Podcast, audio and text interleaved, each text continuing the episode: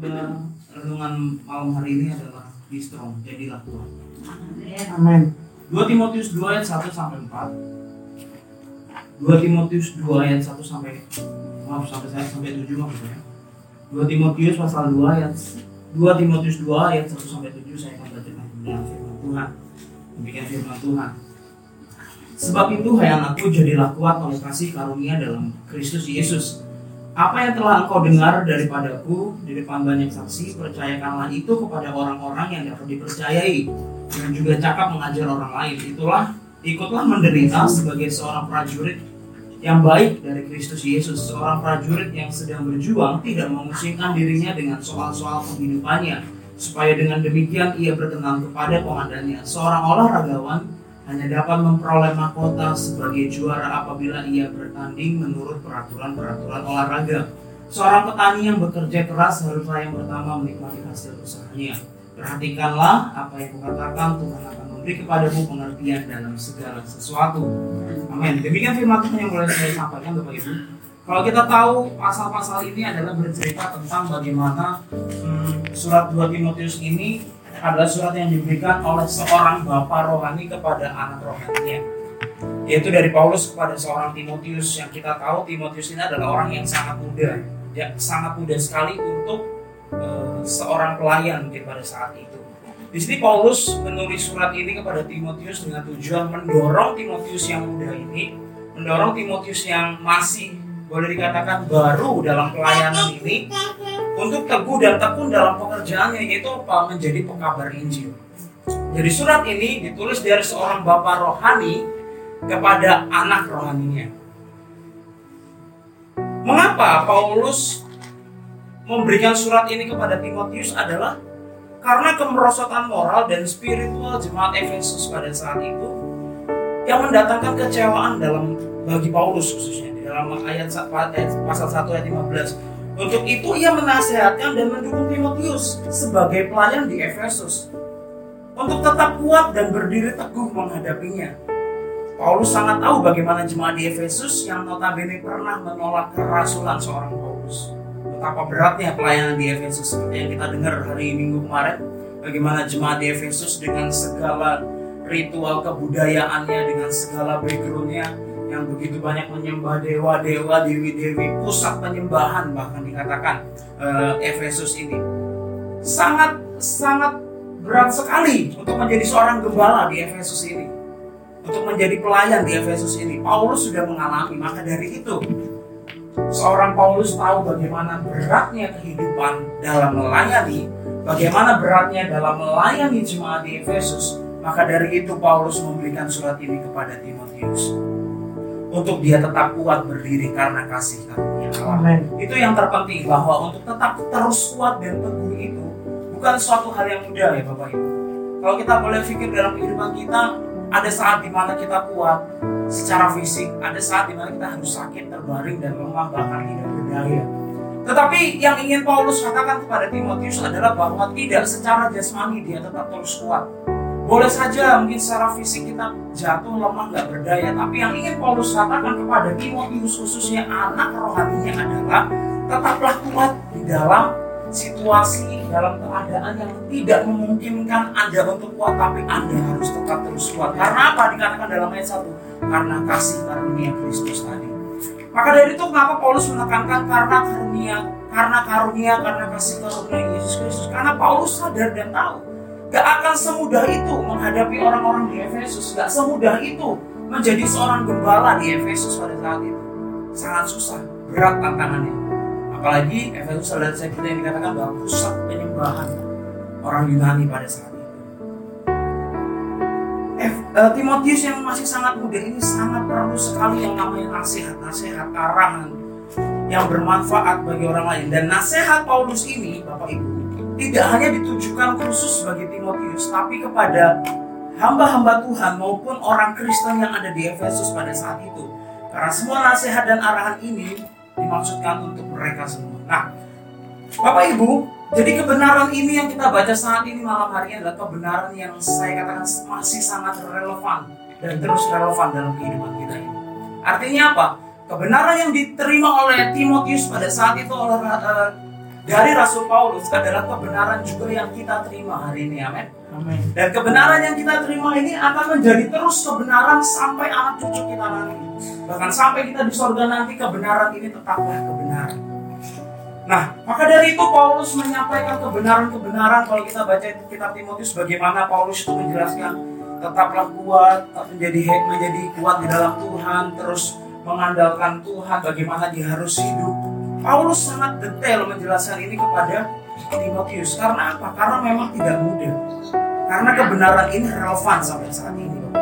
Jadi kebenaran ini sangat relevan dengan keadaan kehidupan kekristenan kita saat ini dalam keimanan, dalam pengiringan kita dalam Kristus Yesus. Yang jadi pertanyaan bagi kita adalah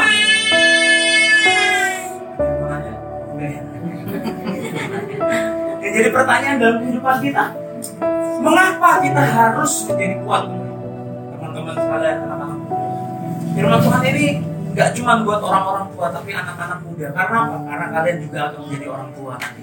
Nah, mengapa kita harus menjadi kuat? Itu yang jadi pertanyaan.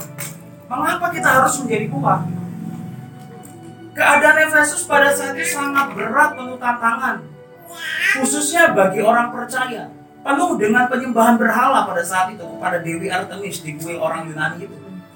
Minoritas Yunani Kristen harus kuat ketika mereka sudah bertobat. Mereka harus tetap terus menjaga keselamatan yang sudah mereka dapat sebagai pengikut Kristus.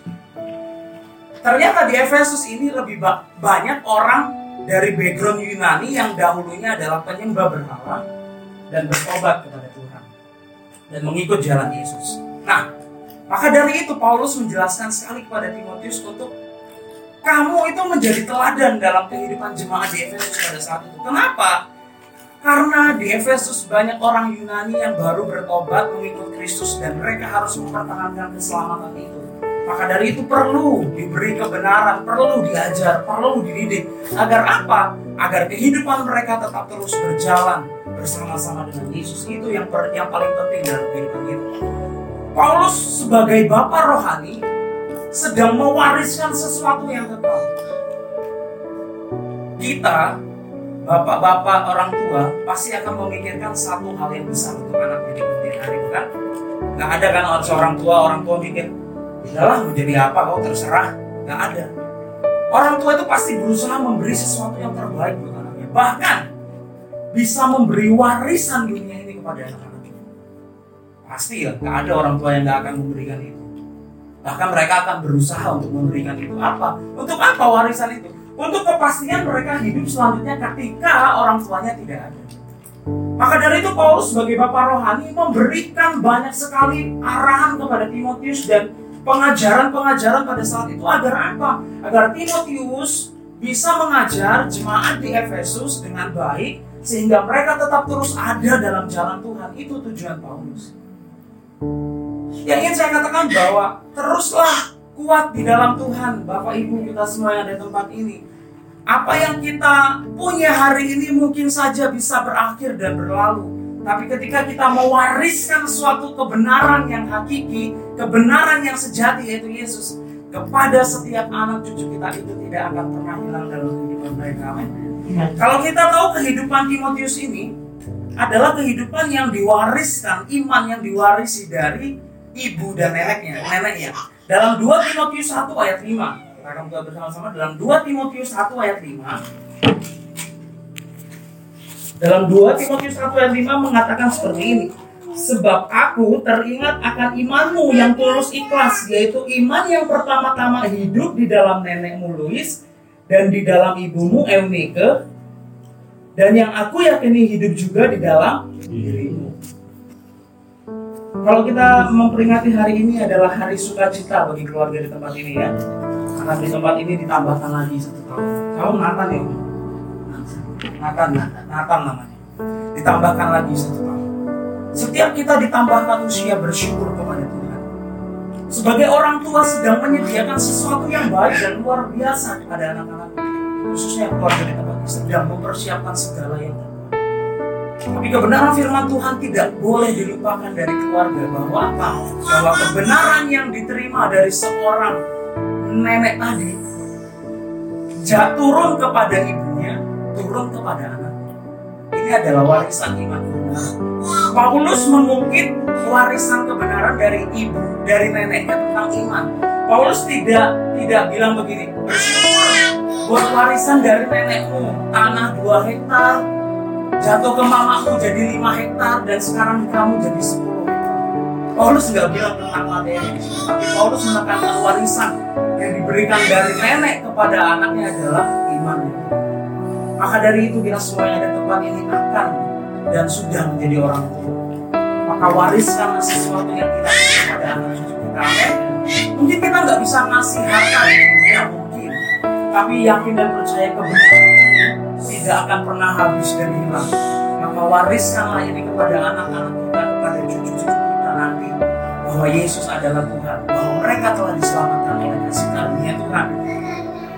Mengapa kita harus dikatakan seperti yang dalam keadaan di Efesus tadi perlu dikuatkan imannya, perlu diberi kekuatan, perlu diberi pengajaran karena apa? Karena situasi yang tidak membaik, situasi yang buruk Di sini tugas seorang Timotius adalah tugas yang cukup berat, Bapak Ibu. Bagaimana dia harus mendidik jemaat-jemaat pada saat itu? Ya, uh, untuk mereka mengerti. Cara terbaik sesuai yang uh, kalau kita lihat adalah cara terbaik mengajar anak itu adalah ketika kita sebagai orang tua adalah mempraktekannya ya kan? Itu adalah cara terbaik. Karena apa? Karena anak-anak itu melihat sesuatu yang sedang dikerjakan orang tuanya. Nah Paulus bilang kepada Timotius bahwa kamu harus jadi teladan karena apa karena orang melihat dari apa yang kamu hidupi di dalam 1 Timotius 4 ayat 12 mengatakan gini, jangan seorang pun menganggap menganggap engkau rendah karena engkau muda. Paulus mengatakan bahwa jadilah teladan bagi orang-orang percaya dalam perkataanmu, dalam tingkah lakumu, dalam kasihmu, dalam kesetiaanmu dan dalam kesucian. Ini adalah warisan luar biasa kalau kita miliki dan kita berikan kepada anak kita. Amin. Bahwa tetap terus memiliki menjadi teladan-teladan dalam generasi-generasi yang ada. Bersyukur kepada Tuhan punya keluarga yang baik, keluarga yang manis. Semua karena berkat dan kasih karunia Tuhan. Maka dari itu, mari wariskan sesuatu yang luar biasa ini kepada anak cucu kita nanti, kepada keturunan kita, kepada keturunan kita yang sekarang. Timotius dikatakan bahwa ketika kamu hidup di tengah-tengah keadaan yang tidak baik adalah caranya jadi teladan buat mereka di dalam perkataanmu, di dalam tingkah lakumu, dalam kasihmu, kesetiaanmu, dalam kesucian. Sejauh mana kita sudah menjadi teladan dalam kehidupan kita, khususnya dalam kehidupan keluarga kita. Kita yang tahu, hanya kita dan Tuhan yang tahu. Ketika kita masih jauh daripada teladan ini, mari terus belajar. Ketika kita sudah berkata bahwa aku sudah bisa menjaga perkataanku, aku bisa menjaga tingkah lakuku, aku tahu bagaimana aku mengasihi, aku tahu bagaimana aku setia, aku tahu bagaimana aku sudah suci.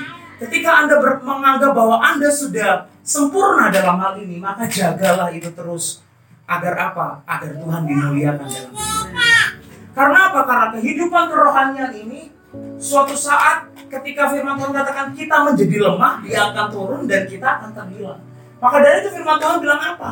Jadilah kuat. Jadilah kuat ini bukan satu hal yang hari ini kuat, besok lemah. Jadi kuat ini adalah proses di mana kita mau diproses sama Tuhan dan kita perlu sama Tuhan gitu sejauh sejauh mana kita melekat dan perlu akan Tuhan, maka sejauh itu Tuhan akan bekerja dan memberi kekuatan dalam kehidupan kita. Kalau kita nggak memberi hati kita full percaya kepada Tuhan, penuh percaya kepada pengajaran Tuhan, maka otomatis Tuhan tidak akan bekerja dalam kehidupan kita. Dan otomatis apa yang kita wariskan kepada anak cucu kita nanti. Maka dari itu sejauh mana hati kita mau diproses Tuhan, mau melekat sama Tuhan, maka sejauh itu Tuhan akan melindungi dan memberkati kehidupan kita. Memang tidak mudah hidup di zaman ini. Banyak orang-orang tua bilang apalagi punya anak susah di zaman-zaman ini. Bagaimana menjaga merawat mereka. Secara mata mungkin kita nggak bisa mengawasi anak kita 24 jam.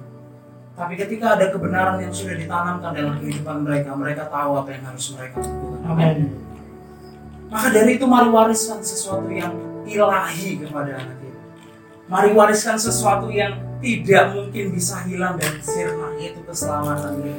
Agar apa? Agar ketika mereka melangkah dalam kehidupan mereka, masa muda mereka, mereka melakukan semua untuk kemuliaan bagi nama Tuhan. Mengapa kita harus kuat? Ada tantangan, ada kenikmatan dunia yang sedang mencoba memikat kita.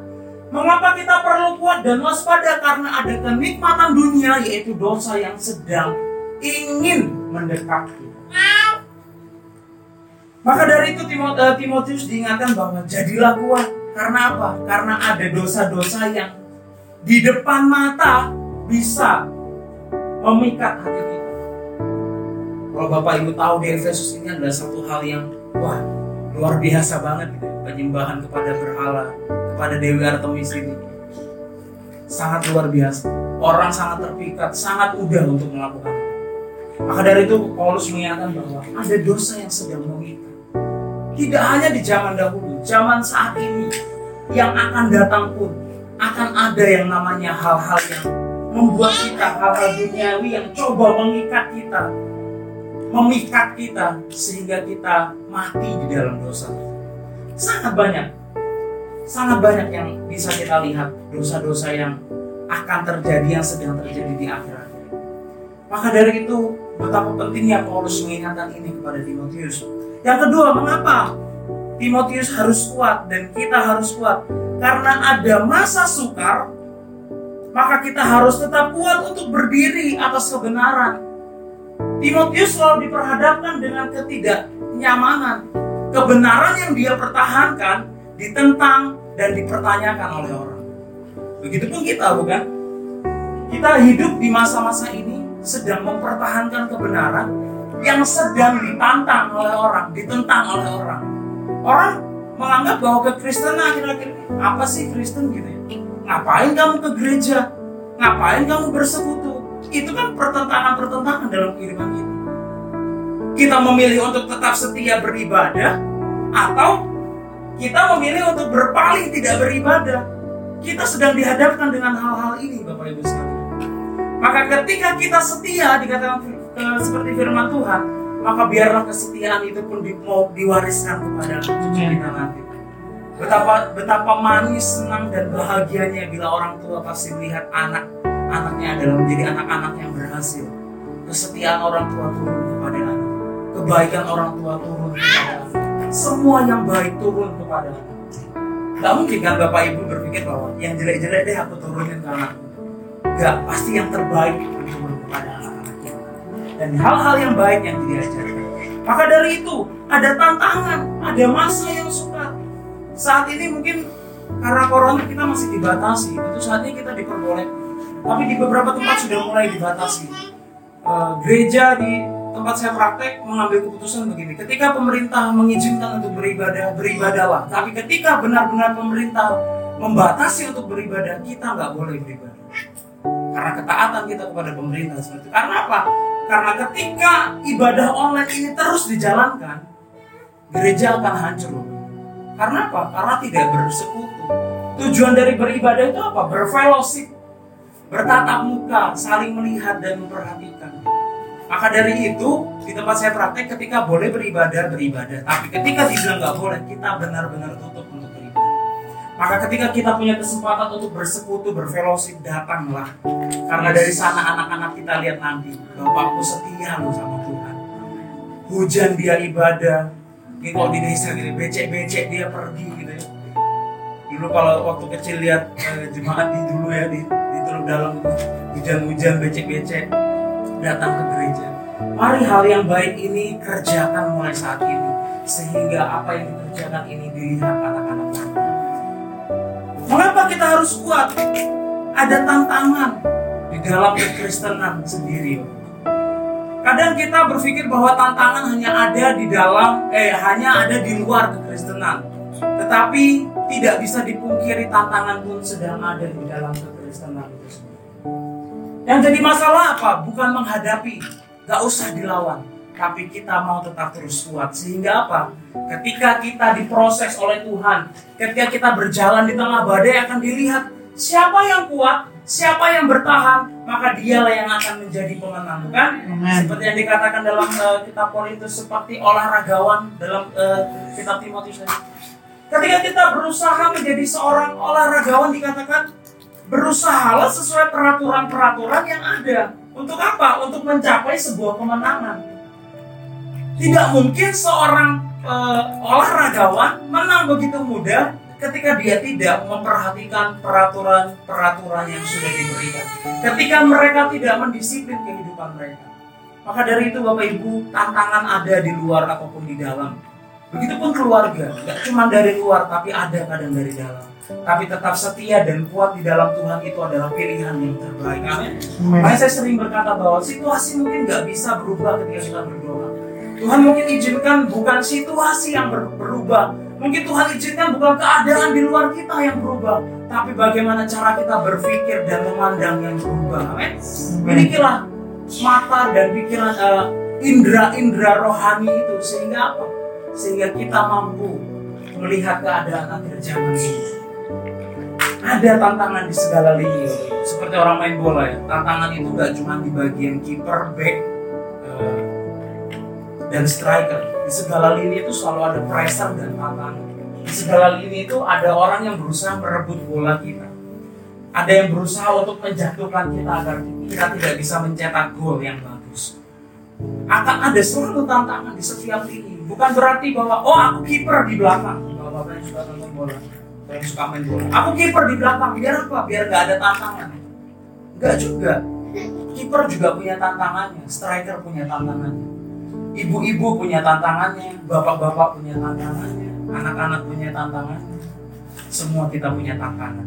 Tapi kita semua adalah orang yang kuat di dalam Tuhan. Amin. Itu yang harus kita pahami. Kita muda, kita tua, apa pun itu kita tetap terus terus kuat di dalam Tuhan. Kita adalah Timotius, Timotius di akhir zaman ini. Kita adalah orang tua-orang tua yang juga harus menghidupi kebenaran ini. Kita adalah anak-anak yang harus memiliki karakter-karakter ini. Kita adalah orang percaya yang harus terus relevan kepada kebenaran. Jangan membenarkan diri dengan kebenaran-kebenaran. Jangan pakai ayat-ayat kebenaran Alkitab untuk membenarkan diri kita. Ada seorang pendeta pernah berkata begini, jangan cocokkan firman itu dalam kehidupan kita. Oh yang cocok ini kupakai tapi cocokkan kehidupan kita dengan kebenaran itu yang benar. Amin. Jangan ketika kita melakukan kesalahan kita cari kebenaran dari Alkitab, tapi kehidupan kita harus dicocokkan dengan Alkitab. Itu yang benar. Bagaimana kita menjadi kuat? Yang pertama adalah tinggal di dalam Tuhan. Yesaya 40 ayat 31. Demikian firman Tuhan. Tetapi orang yang menanti-nantikan Tuhan mendapat kekuatan baru, mereka seumpama Raja Wali naik terbang dengan kekuatan sayapnya, mereka berlari dan tidak menjadi lesu, mereka berjalan dan tidak menjadi lelah. Demikian firman Tuhan mengatakan orang yang kuat adalah orang yang menanti-nantikan Tuhan. Menanti-nanti di sini bukan suatu arti yang diam tanpa usaha. Menanti di sini artinya, artinya adalah selalu memiliki pengharapan di dalam Allah dan mengikatkan diri kita kepada sesuatu yang lebih kuat. Artinya gini, boy. Kalau kita mau lihat tali, tali itu nggak mungkin bapak ibu lepas dia bisa berdiri sendiri. Caranya tali itu berdiri adalah dia harus diikat oleh satu belakang yang kuat sehingga kita melihat dia berdiri. Maka dari itu di dalam Yesaya 40 ayat 31 ini menanti-nantikan Tuhan dikatakan dalam aslinya ialah kafa artinya mengikatkan diri kepada Tuhan mengikatkan diri kepada Tuhan. Contohnya ketika kita nggak berdaya berdiri Bapak Ibu, ada orang yang perlu membobong kita sehingga kita mampu berdiri. Itu kafa itu seperti itu. Berarti memerlukan orang lain, memerlukan sesuatu yang lain untuk dapat berdiri. Apa yang kita perlukan? Siapa yang kita perlukan dalam kehidupan kita? Tidak lain tidak bukan ialah Yesus yang kita sembah, eh? Allah yang kita sembah. Maka sejauh mana kita membutuhkan Allah, Sejauh itulah Allah akan berperan dan bekerja dalam kehidupan kita.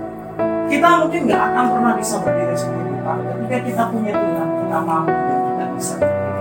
Untuk apa? Untuk menghadapi segala situasi Untuk apa? Untuk kita tetap terus kuat dalam segala keadaan yang mungkin tidak memungkinkan kita untuk bertahan, tapi kita tetap terus bertahan di dalam Tuhan. Yang kedua adalah eh, bagaimana kita menjadi kuat mencintai firman. Mazmur 1 ayat 2 dan 3.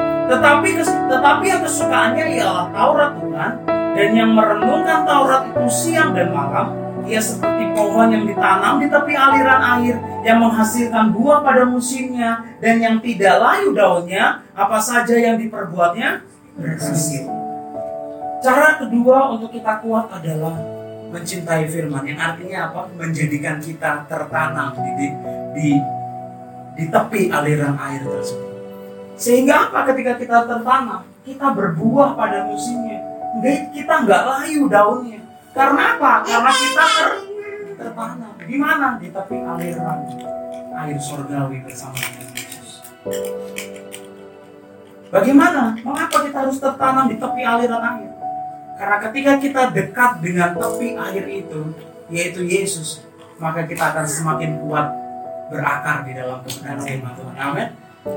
Maka dari itu mari Bapak Ibu bawa diri kita kepada tepi aliran airnya Tuhan kepada kebenaran firman Tuhan sehingga kita terus tertanam berakar dikatakan terlebih lagi berbuah kalau ngomong buah itu pasti ada yang menikmati. Siapa yang menikmati? Kita dan orang lain pasti menikmati buah itu. Itu yang kedua. Yang terakhir adalah kesimpulan. Keadaan dunia tidak akan semakin baik. Menjadi orang percaya di akhir zaman bukanlah hal yang mudah maka menjadi kuat adalah kewajiban kita untuk terus mampu menjalani kehidupan ini Kerinduan orang tua adalah ketika melihat anaknya berhasil dan sukses secara jasmani, terlebih rohaninya.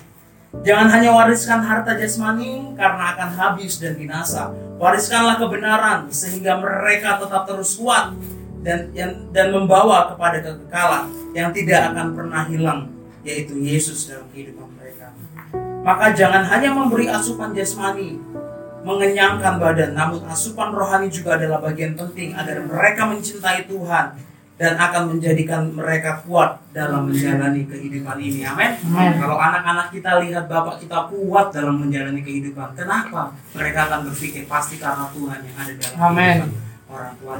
Ayat terakhir mari kita buka bersama-sama dan baca bersama-sama dalam Efesus 6 ayat yang ke-10. Yang sudah dapat katakan amin. Efesus 6 ayat yang ke-10.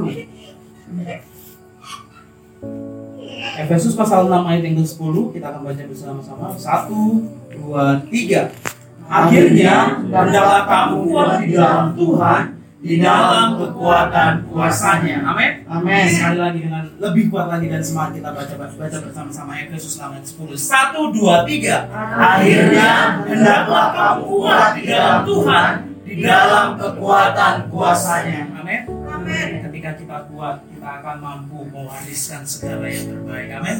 Ketika kita kuat, kita akan mampu mewariskan segala yang baik dalam kehidupan keluarga kita, anak-anak semua orang yang kita cintai. Bahwa apa? Bahwa mereka juga perlu yang namanya keselamatan Yesus. Mungkin Bapak Ibu ada keluarga yang belum percaya. Mari jadilah teladan dalam kasih kesetiaan perkataan dan perbuatan kita sehingga kita pun mewariskan hal ini kepada keluarga kita yang belum percaya kepada Tuhan. Amin. Demikian firman Tuhan yang boleh saya sampaikan. Kiranya firman Tuhan itu menjadi berkat bagi kita bahwa apa di kitab Ibrani dikatakan kita ini dilihat orang ya kiri kanan seperti rumah kaca kekristenan ini jadi sorotan orang jadi bagaimana dalam rumah tangga cara kita berbicara, bagaimana kita membawa diri kita. Jadi memang kita sebagai teladan kita dilihat orang. Selalu memang orang Kristen ini serba salah ya. Serba salahnya selalu ada kaitannya dengan Yesus. Orang Kristen kok koyo ngono ya kan. Orang Kristen kok seperti itu ya. Kenapa? Karena Yesus itu baik. Katakan amin Bapak Yesus itu di mana dia menjadi berkat. Maka kalau ada pengikut Kristen, pengikut Kristus, suka dendam, suka marah-marah, suka benci, benar sendiri, nyalahkan orang lain, nggak mau bergaul dengan orang lain, pilih-pilih teman. Yesus itu kan orang pelacur saja didekatin sama Yesus. Orang Kristen kok kayak gitu, maka kita ini perlu belajar kepada Yesus. Contohnya yang paling bagus dari kekasih adalah saat kita dalam keadaan tidak nyaman dalam hidup ini, tentulah itu sering kali kita alami tidak selalu kita sehati sepikir dengan istri, dengan suami. Kadang-kadang kita berkelahi kan begitu. Jika kita nggak ke gereja umpamanya. Jadi anak kita nyontohin besok waktu kelahi nggak usah ke gereja berarti. Kan gitu ya. Lagi masalah nggak usah berdoa. Makanya itu tadi jadi kuat hati. Masalah selalu ada. kesulitan selalu ada. Dekat sekali dengan kita. Tapi saya percaya Tuhan sumber kekuatan. Mungkin aku kecewa sekarang dengan orang lain di sekitar saya. Kalau saya nggak ke gereja itu, yang rugi siapa? Ya, kalau saya nggak berdoa, itu tadi yang inang-inang tadi. Nggak ada nggak ada kekuatan rohani. Makanya air eh, pohon di tapi air tadi sudah dikasih memang benar. Coba kita melihat. Saya ke Siantara dari rumah bibi saya di sana. Kami sering dari pohon itu anak-anak yang berani saja saya nggak terlalu berani. Anak-anak naik di pohon tadi. Dia terjun ke sungai. Dan betul memang pohon itu nggak pernah nggak pernah berhenti berbuah gitu ya dan di situ banyak anak-anak suka manja. Di Toraja juga lihat begitu. Di pinggir danau itu ada ada pohon tinggi sekali naik di pohon oh bayar lima ribu. Om saya terjun dari atas. Dua ribu. Kalau dua ribu dari sini saja kata dia. kalau lima ribu dari atas gitu jadi kasih segala situasi dalam kehidupan berubah kadang-kadang panas kadang-kadang hujan. Tapi orang yang berakar di dalam air firman Tuhan tadi dia tetap segar selalu ada haleluya masalah boleh datang. Berbeda pendapat dengan orang lain bisa terjadi. Jangankan dengan orang lain dengan suami dengan anak-anak. Mereka masih haleluya bagaimana kita mencontohi ke orang lain ya itu ada masalah? Bisa ngomong sama mereka. Contoh sekali lagi oh Kristen kok kayak gitu? Kenapa Kristus baik? Dia menjadi baik. Sepanjang zaman. Ya kan? Yesus itu salah satunya yang nggak pernah angin-angin. Lagi lesu ini Yesus sekarang. Nggak melayani orang. Nggak bikin mujizatnya nggak pernah gitu ya segala situasi luar biasa. Kita memang tidak akan pernah menjadi Yesus. Tapi kita sebagai pengikut Yesus mau belajar seperti Yesus. Nyanyian zaman dulu ada satu nyanyian yang mama saya nyanyikan. Seperti Yesus seperti Yesus itu saja ku minta lagunya seperti cerita kita tidak tahu coba. Dalam jalanku sampai ke surga saya mau seperti Yesus. Maka saya ingat mama saya itu sering kasih dia petani sebenarnya. Pulang-pulang dari ladang itu sudah jam 7 tapi dia habis cepat-cepat dia mandi dia kebaktian kadang-kadang di kebaktian dia ngantuk-ngantuk sedikit kalau saya tanya apa kalau kebaktian tuh kalau ngantuk-ngantuk bosan kebaktian apa dia bilang? Di kebaktian itu dia dapat kekuatan dia dihiburkan dia disegarkan nggak selalu kok dia ngantuk-ngantuk seperti itu. Waktu saya mama saya ngantuk-ngantuk kata oh, mama saya ini tapi kok nyanyi semangat sudah dari orang kampung ya nggak pakai gitar lagi cuma kecer-kecer itu saja. Cer cer cer cer cer cer tapi mereka perlu semangat luar biasa. Itu yang saya pelajari dari orang tua. Masalah selalu ada besok sekolah saja terancam. Kalau nggak sekolah mah kalau zaman dulu nggak gitu. Kalau nggak bayar sekolah nggak bisa. Kalau belum bayar uang sekolah nggak bisa turun sekolah sering kasih bapak saya terutama tenang saja katanya seluruh saya tahu sebagai pegawai berapa gaji bapak saya. Tapi saya bisa belajar dari ketenangan tuh hanya tidak ada satupun kami yang putus sekolah. Diusir guru dari sekolah. Belum bayar pulang-pulang. Jadi justru sebagian nggak sekolah karena kebanyakan uang seluruh itu kan betapa luar biasanya Tuhan. Apa yang kita wariskan ke anak kita Bapak Ibu.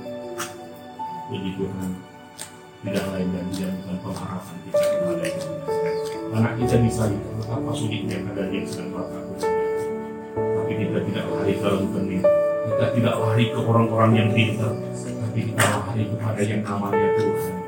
Yang maha kuasa yang mampu mengerjakan segala belum ada yang sempurna di antara yang sempurna maka firman Tuhan datang malam ini mengajari kita semuanya. Ini bukan memperkompolkan kesempurnaan, tapi menunjukkan langkah-langkah ke arah kebaikan tadi. Amin Bapak Ibu ya, langkah-langkah ke arah yang baik. Mari kita contoh, supaya kuat. Mari kita terus berseru. Mari kita tinggalkan firman supaya kita kuat. Mari kita kasih.